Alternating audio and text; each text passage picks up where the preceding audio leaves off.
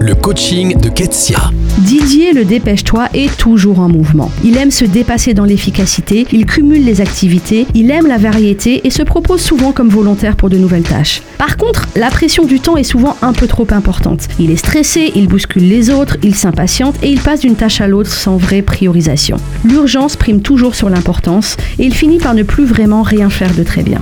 Comme pour les autres drivers, Dépêche-toi s'est mise en place très tôt et Didier ne s'est jamais interrogé de savoir s'il pouvait fonctionner plus sereinement. Et c'est bien là l'intérêt de ce podcast, prendre du recul, envisager d'autres manières de voir le monde et d'y réagir et grandir en intentionnalité dans ses décisions et comportements.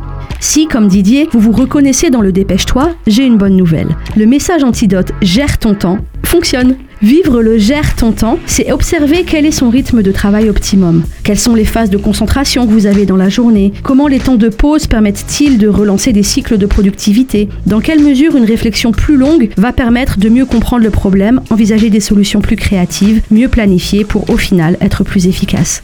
Nous arrivons à la fin de cette découverte des 5 drivers et j'aimerais vous encourager. Si vous vous reconnaissez dans l'un ou plusieurs de ces conducteurs clandestins, si vous avez l'impression que parfois c'est plus fort que vous, que faire plaisir, être parfait, être fort, faire des efforts ou vous dépêcher prend le dessus sur une réaction ou une décision plus appropriée, alors j'aimerais vous inviter à considérer ce verset prononcé par Jésus. Si vous demeurez dans ma parole, vous connaîtrez la vérité et la vérité vous rendra libre.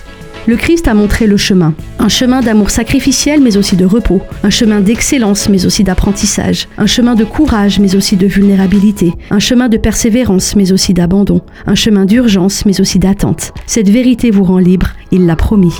Pour aller plus loin, lisez le blog ketsiabonaz.fr.